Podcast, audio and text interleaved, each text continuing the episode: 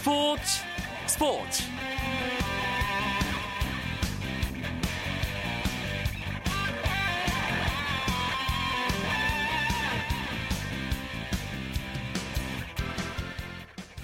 안녕하십니까. 금요일 밤 스포츠 스포츠. 아나운서 이광용입니다.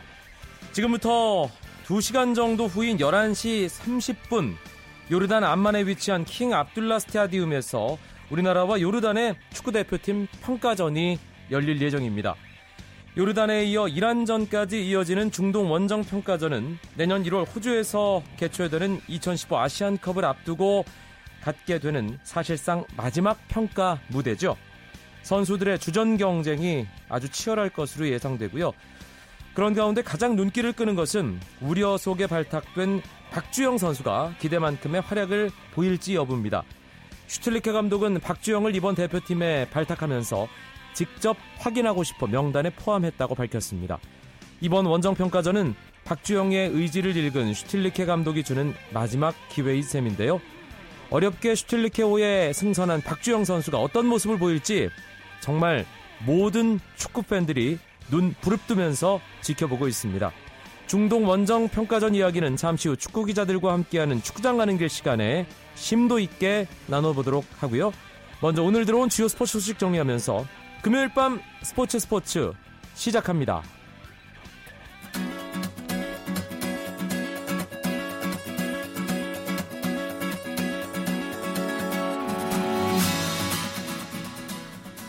오늘 프로농구 두 경기가 있었습니다. 인천 전자랜드 대 부산 KT, 서울 SK 대 서울 삼성의 서울 라이벌전 이렇게 두 경기 있었는데요. 두 경기 모두 점수 차가 아주 크게 났습니다. 일단 인천 전자랜드와 부산 KT의 경기 인천 삼산 실내체육관에서 열렸는데요. 인천 전자랜드가 부산 KT에게 91대 69, 22점 차의 대승을 거두면서 이번 시즌 인천 홈 경기 첫 승을 기록했습니다. 전자랜드는 포웰이 14득점에 8개의 리바운드, 어시스트 2개로 활약했고요. 가드 박성진 선수가 16득점, 3개의 리바운드, 어시스트 8개로 어, 득점 그리고 어시스트에서 좋은 활약을 했습니다. 레더 역시 14득점, 아, 그리고 함준후 선수가 12득점 두 자릿수 득점했고요. 정효근고 정효근 선수도 두 자릿수 득점하면서 선수들이 골고루 활약하며 1쿼터부터 잡은 리드를 놓치지 않고 KT를 상대로 승리를 거뒀습니다. KT와 전자랜드 나란히 4승 10패가 되면서 공동 8위 그룹을 형성했고요. 서울 SK와 서울 삼성의 경기 서울 SK가 서울 삼성에게 93대 69, 20점 차 이상의 여유 있는 승리를 거뒀습니다. 서울 SK 에런 헤인즈와 김민수가 20득점 이상 활약하면서 공격을 이끌었습니다. 그리고 심스가 14득점에 7개의 리바운드로 골밑에서 활약했습니다. 서울 SK는 10승 고지에 오르면서 고양 오리온스를 한 게임 차로 추격하며 3위에 계속 자리를 지키게 됐습니다. 빙속여제 이상화 선수가 새 시즌 월드컵에서도 변함없는 쾌속 질주를 이어갔습니다. 이상화는 일본 오비히로에서 열린 2014-2015 국제 빙상 경기 연맹 스피드 스케이팅 월드컵 1차 대회 첫날 여자 500m 디비전 A 1차 레이스에서 38초 07에 들어와 2위 고다이라 나오와 3위 올가 파트쿨리나를 멀찌감치 따돌리고 1위로 경기를 마쳤습니다. 미국 프로야구 LA 다저스의 클레이튼 커쇼가 내셔널리그 사이 영상에 이어 최우수 선수 MVP까지 차지했습니다. 커쇼는 내셔널리그 MVP 투표 결과 경쟁을 벌였던 지안카를로 스탠튼과 앤드루 맥커친을 제치고 생애 처음 최고 선수로 등극했습니다. 이로써 커쇼는 같은 시즌 사이 영상과 MVP를 동시에 석권한 사상 아홉 번째 선수가 됐습니다. 내셔널리그 투수로는 1968년 세인트루이스 카디널스 밥 깁슨 이후 처음인데요. 아메리칸 리그에서는 2011년 디트로이트 타이거즈의 투수 저스틴 벌랜더가 사이 영상 MVP를 동시 수상한 것이 마지막이었습니다.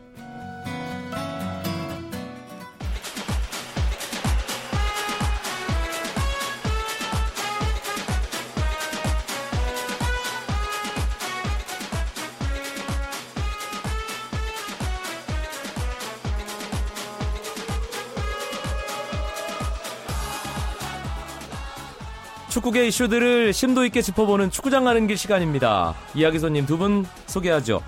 중앙일보의 축구팀장 송지훈 기자 나왔습니다.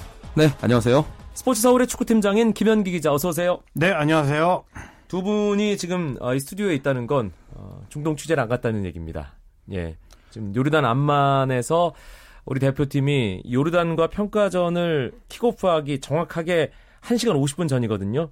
왜 안 가셨어요, 송지훈 기자? 그 사실 뭐 이 환경이나 기후 뭐 우리나라와 뭐 많이 다른 그런 중동 출장의 어려움이 있는데 사실 그것뿐만 아닙니다. 사실 저희 팀 후배를 이번에 그 중동 2년 전에 보내는 걸로 해서 저희가 준비를 했었는데 어떤 이유에선지 이란에서 우리나라 취재 기자들 입국 비자를 내주지 않는 바람에 그 출장 계획을 중간에 접어야 되는 좀 그런 안타까운 상황이 있었거든요. 네.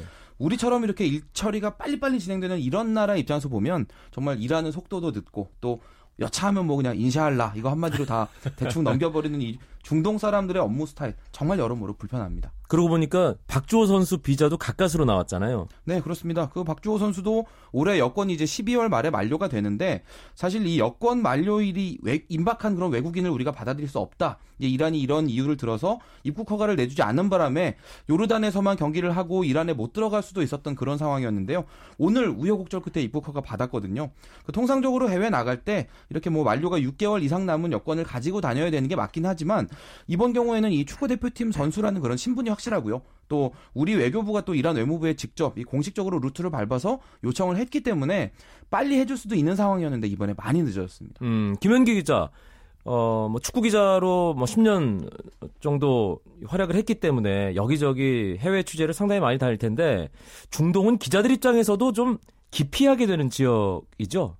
이제 중동을 음, 좋아하는 나라가 있고 조금 안 갔으면 하는 나라가 있죠. 아, 중동도 네, 네, 각 나라 나름이군요. 예. 예를 들면 카타르나 아랍에미레이트 연합 같은 경우는 음, 비교적 어, 아랍 국가 중에서도 자유롭고 어, 국제적인 그런 분위기가 나기 때문에 가는 거에 큰 문제는 이제 없습니다. 예, 다만 이제 뭐 사우디아라비아나 이란 같은 경우는 뭐 비자 문제들도 있고 아무래도 좀 더 정통 그런 이슬람. 교 네. 어, 그런 것들이 있기 때문에 아무래도 우리하고는 좀 친숙하지 않은 그런 아. 것들이 있고 이제 또 하나 이제 얘기하면은 이제 예전에 이제 여기자들 같은 경우는 지금 이제 그게 어, 됐는데 어, 예, 예, 아주 옛날에는 뭐 그런 경우도 있었다고는 합니다. 아, 그러니까 뭔가 우리나라처럼 복장을 하면 안 되는. 그렇죠. 그게 두건으로 얼굴 다 가리고 눈만 써야 되고 예, 사진 찍고 그걸로 이제 그 증명 사진을 대체하는 뭐 이제 그런 경우도 저도 많이 봤거든요. 음흠. 뭐 많이 좀 힘든 상황이 있었죠 예전에. 네, 중동 문화에 대한 이야기는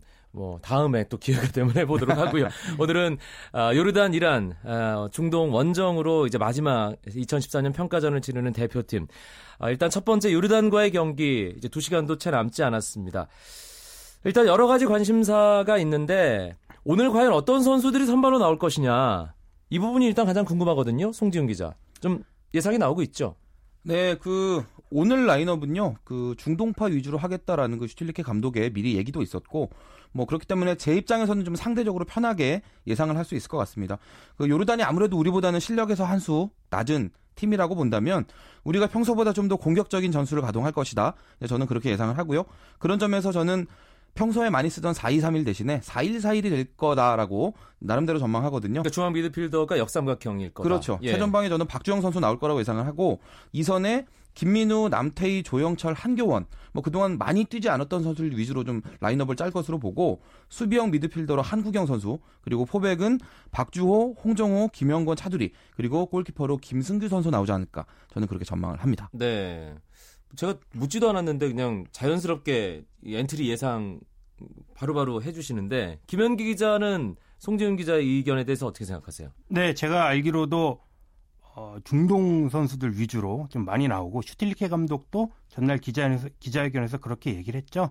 박주영 선수가 원톱으로 나오고 김민우 선수하고 한교원 선수 K리그 김민우 선수 한교원 선수가 이제 좌우로 나오고 조영철 남태 선수 들어가고 그다음에 이제 한국영 선수가 역시 중동에서 뛰고 있기 때문에 그다음에 김영건, 홍정호, 박주호, 김창수 어, 그리고 골키퍼가 이제 좀 음, 어려운데 저는 정성용 선수 한번 음, 예측해 보겠습니다. 좀 다른데요, 두 분이? 예, 일단 차두리, 김창수 다르고요. 김승규, 정성용 다르고요. 뭐 사실 어느 선수가 나오더라도 뭐 대표팀 안에서는 예. 다 자기 몫을 해주는 선수들. 그런데 어, 축구를 좋아하고 또 대표팀에 관심 있는 청취자 여러분들 가운데 어? 왜 그 이름이 빠졌지? 라고 생각하시는 분명히 그 이름이 있을 겁니다. 기성용 선수, 구자철 선수, 또 이청용 선수도 이청용 예, 선수도 있죠. 없고 손흥민 선수 이름도 없고요. 네, 네. 예. 뭐 손흥민 선수 같은 경우는 지금 컨디션이 좀 좋지 않다라는 얘기가 이제 현장에서 나오고 있고 그 기성용 선수라든지 이청용 선수 뭐 실력 면에서 뭐 밀렸다라고 말씀드릴 수는 당연히 없고요. 그 이번 경기보다는 아무래도 이제 두 경기를 치르게 되고 이 두 경기에서 이번에 간 22명의 선수들이 모두 테스트를 받아야 되기 때문에 어떻게 보면 어느 한 경기에만 일단 주전으로 나오는 게 맞는 거거든요. 실험을로 본다면 그러면서 봤을 때 저는 가급적이면 이란 쪽에서 나오지 않을까라고 예상을 하는 것이죠. 네, 이란 쪽에 좀 더 힘을 싣는다 예, 네. 그런 예상 송지훈 기자가 아, 해줬습니다. 사실 뭐 어떤 선수가 나올 것이냐 이런 것도 중요하고 경기 내용이 어떨 것이냐 과연 결과는 어떨 것이냐. 여러 가지가 관심인데 역시 축구 팬들이 가장 궁금해하는 건 박주영이 어떤 활약을 할 것이냐. 그리고 요르단전 이란전에서 골 맛을 볼 것이냐. 그 부분이죠 김현기 기자. 네, 어제 어, 요르단전 기자회견에서 슈틸리케 감독이 직접 박정 선수를 데리고 나와서 이제 기자회견 도중에 잔잔한 미소도 이렇게 보냈는데 어, 오늘은 이제 선발로 나오는 게 이제 확정이 됐고 아마 최소 60분 이상은 뛰게 하면서 박정 선수의 어, 실력을 어, 눈으로 직접 확인하고 아시안컵에 데려갈 수 있을지 없을지 판가름할 것 같습니다. 이제 제 개인적으로는 어, 요르단이라는 대표팀 자체가 지금 박정 선수가 사우디 알샤밥에서 뛰고 있는데 이제 사우디의 알샤밥이나 알힐랄, 뭐 알이티하드 이런 선- 이런 팀들 정도는 중동에서 아주 수준급이거든요. 근데 그런 팀들에 비해서 요르단 대표팀이 약간 떨어지는 걸로 알고 네. 있습니다. 예, 그렇다면은 어, 최근에 박정 선수가 어쨌든 사우디 리그에서 잘 적응을 하고 한 차례 풀타임도 뛰었기 때문에 또 어, 어느 정도 기후나 시차에도 익숙하기 때문에 어, 활약상 자체는 좋을 것이다. 다만 이제 김민우 선수라든가 뭐 조영철 선수라든가 손발을 잘 맞춰보지 않은 선수들이 이 선에 포진하기 때문에 이 선수들과의 호흡을 얼마나 맞추는가가 좀 관건이 될 것 같습니다. 슈틸리케 감독 어 이제 취임하고 그렇게 오래 지나진 않았잖아요. 그런데 뭔가 어 하나하나 해나가는 일 처리를 보면 정면 돌파한다는 느낌 갖게 되거든요. 어제 박주영 선수 기자회견에 바로 대동하고 나온 것도 그렇고요. 사실 그 박주영 선수 어제 기자회견 안 하겠다는 얘기를 좀 했었다고 저는 이제 그런 얘기를 들었거든요. 예. 그러니까 아무래도 언론 노출되는 게 그렇게 좋아하지 않은 선수다 보니까 좀 부담스럽다라는 그런 의사를 완곡하게 밝혔는데 슈틸리케 감독이 나랑 같이 나가자 뭐 이렇게 얘기를 해서 박주영 선수를 설득해서 이제 과- 그 기자회견장으로 나왔다고 해요. 이런 부분들 보면 뭐 돌려서 얘기하거나 내지는 뭐 선수들에게 뭐 끌려다니거나 이런 타입이 아니라 뭐 자기가 필요한 경우에는 확실하게 얘기를 하고 또 원하는 것을 관철시키는 그런 타입이다라는 그런 생각이 듭니다. 음. 박주영 선수 골 넣을까요? 김현기 네, 기자? 아, 아까도 설명을 했지만 어, 요르단 대표팀이 뭐 최근에 이제 9월 달에 새 감독이 왔거든요. 그러니까 요르단 대표팀도 두 달 정도 손발을 에, 새로운 감독이 와서 맞춘 셈이고 최근 컨디션이 계속 끌어올려져 있기 때문에 어, 기량이 충분하고 한 골 정도는 넣을 수 있다 이렇게 봅니다. 다만 예. 이제 손발을 어느 정도 맞추는가 아하. 그리고 박주영 선수가 아, 대표팀에 대한 절실함 뭐 이런 것도 좀 중요하겠죠. 음, 현지에서 뭐 전해지는 뭐 특별한 소식이 있는지 박주영 선수 오랜만에 이제 월드컵 이후에 처음으로 대표팀에 합류한 거잖아요. 뭐 어떤지 선수들과의 뭐 호흡이나 분위기는 일단 뭐 박주영 선수와 지금 같이 뛰고 있는 선수들 중에 그 박주영 선수하고 한번 호흡을 맞춰보지 않은 선수들이 많지는 않습니다. 뭐 아까 뭐 한경훈 선수라든지 또 조영철 선수 이런 선수들도 있지만 전체적인 대표팀의 뼈대는 이 브라질 월드컵에 나갔던 그 선수들이 여전히 주축이기 때문에 박주영 선수가 어떻게 본다면 크게 적응하는 데는 어려움이 없을 것 같은데요. 근데 사실 발을 자주 맞춰보지 않으면 아무래도 감이 떨어지게 마련이거든요. 그렇죠. 예, 김현기 기자가 한 얘기도 바로 그런 부분에 초점이 있다고 생각이 되는데요. 잘 아는 선수들이지만 서로 발을 맞춰본 지가 오래됐기 때문에 그런 좀 호흡이랄까요? 요런 부분에서 좀 뭔가 좀 감을 높이는 요런 게 남은 과제가 되겠죠. 네. 뭐 제가 어, 축구- 축구 팬 여러분들이 상당히 궁금해하실 거다라고 하면서 송지훈, 김현기 두 기자에게 물어봤는데 사실은 제가 궁금합니다. 박주영 선수가 요르단전, 이란전, 이번 중동 원정 2연전에서 어떤 모습을 보여줄지 또 워낙에 뭔가 고비가 되고 위기 상황에서 박주영 선수가 한 번씩 하잖아요. 저는 사실 그것 때문에 이번에 골 넣을 것 같습니다. 뭐 박주영 선수 좋아하는 팬들도 있고 싫어하는 팬들도 있겠지만 저는 그 부분 때문에 한 골은 반드시 넣지 않을까. 음. 뭐 나름대로 이렇게 또 기대가 되네요. 제가 예. 예, 제가 지난주에 뭐 송지훈 기자가 얘기한 것과 똑같이 예, 박주영 선수가 이런 경기에 잘합니다. 네. 그렇기 때문에 그런 걸 또 믿고 있겠고 참 궁금하네요. 요르단전이 끝나면은 어, 박바들이 환호성을 지를지 아니면 예. 아쉬움을 전문 용어 나왔습니다. 어, 알릴지 예. 예. 궁금합니다. 그러니까 박주영 선수를 좋아하는 팬들 또 박주영 선수에 대해서 뭔가 아 비난하고 좀 박주영 선수의 일거수일투족을 매 눈으로 감시하는 그런 팬들도 있거든요. 예, 오늘 요르단전의 활약 정말 궁금합니다. 아, 박주영 선수 관련된 이야기는 뭐 이 선수가 공차는 내내 계속 그렇죠. 이어질 것 같다는 생각이 들고요.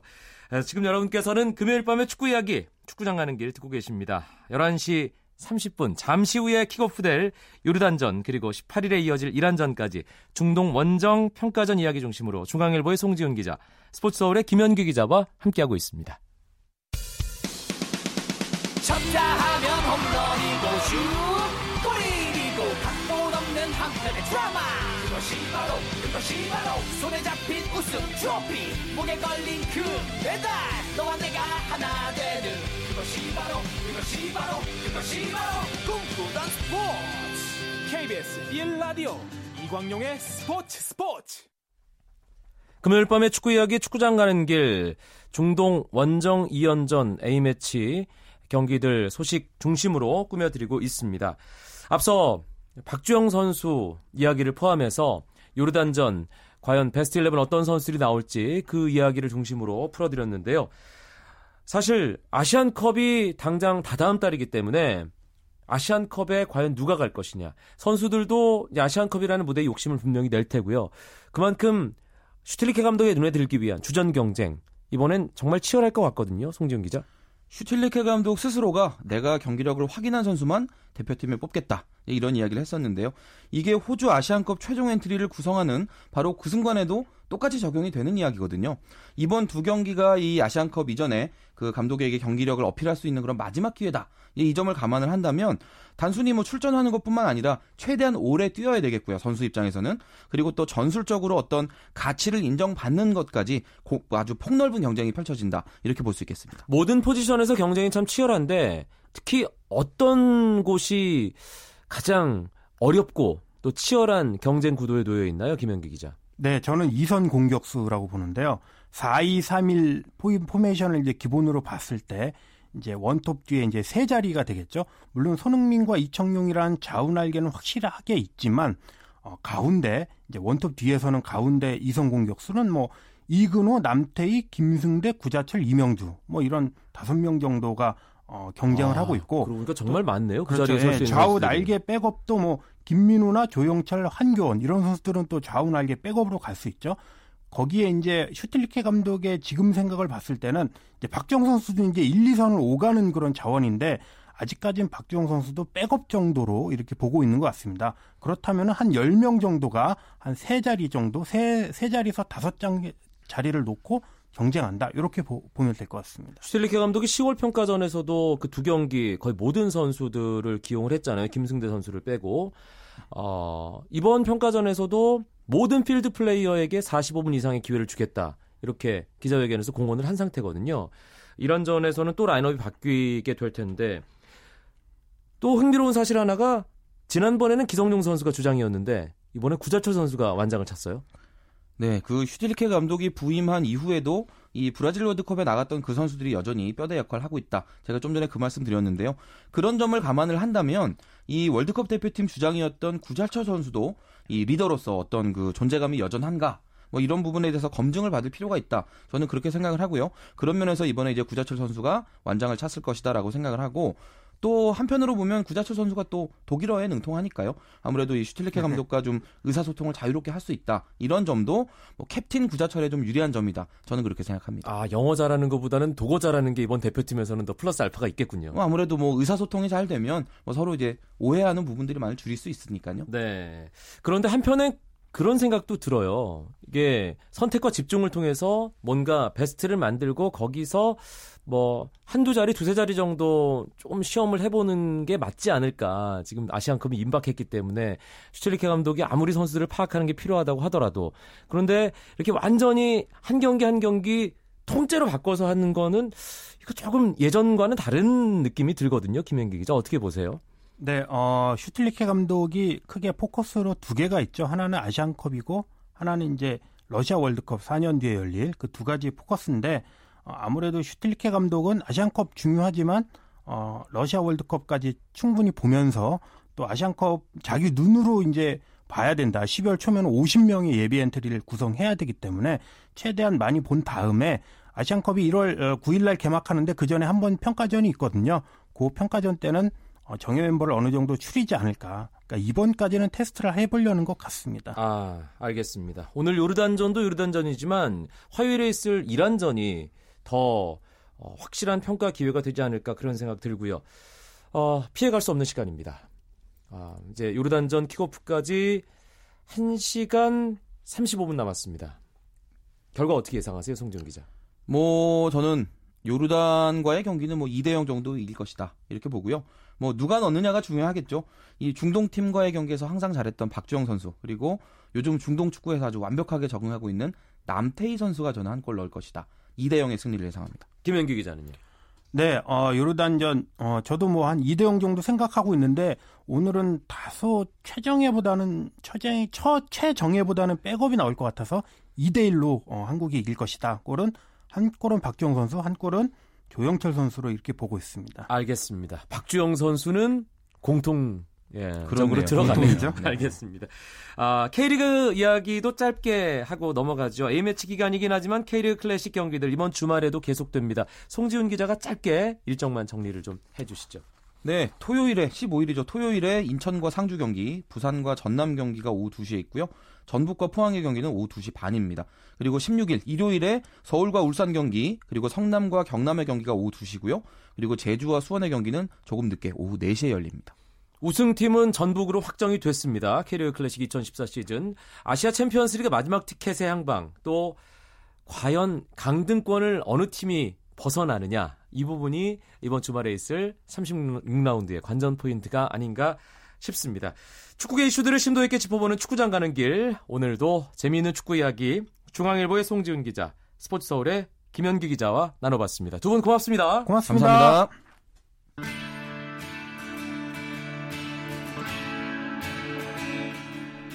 금요일 밤 준비한 소식은 여기까지입니다. 주말 스포츠 스포츠는 9시 20분부터 오승원 아나운서가 여러분을 찾아갑니다. 저는 월요일 밤에 다시 뵙죠. 아나운서 이광용이었습니다. 고맙습니다. 스포츠 스포츠.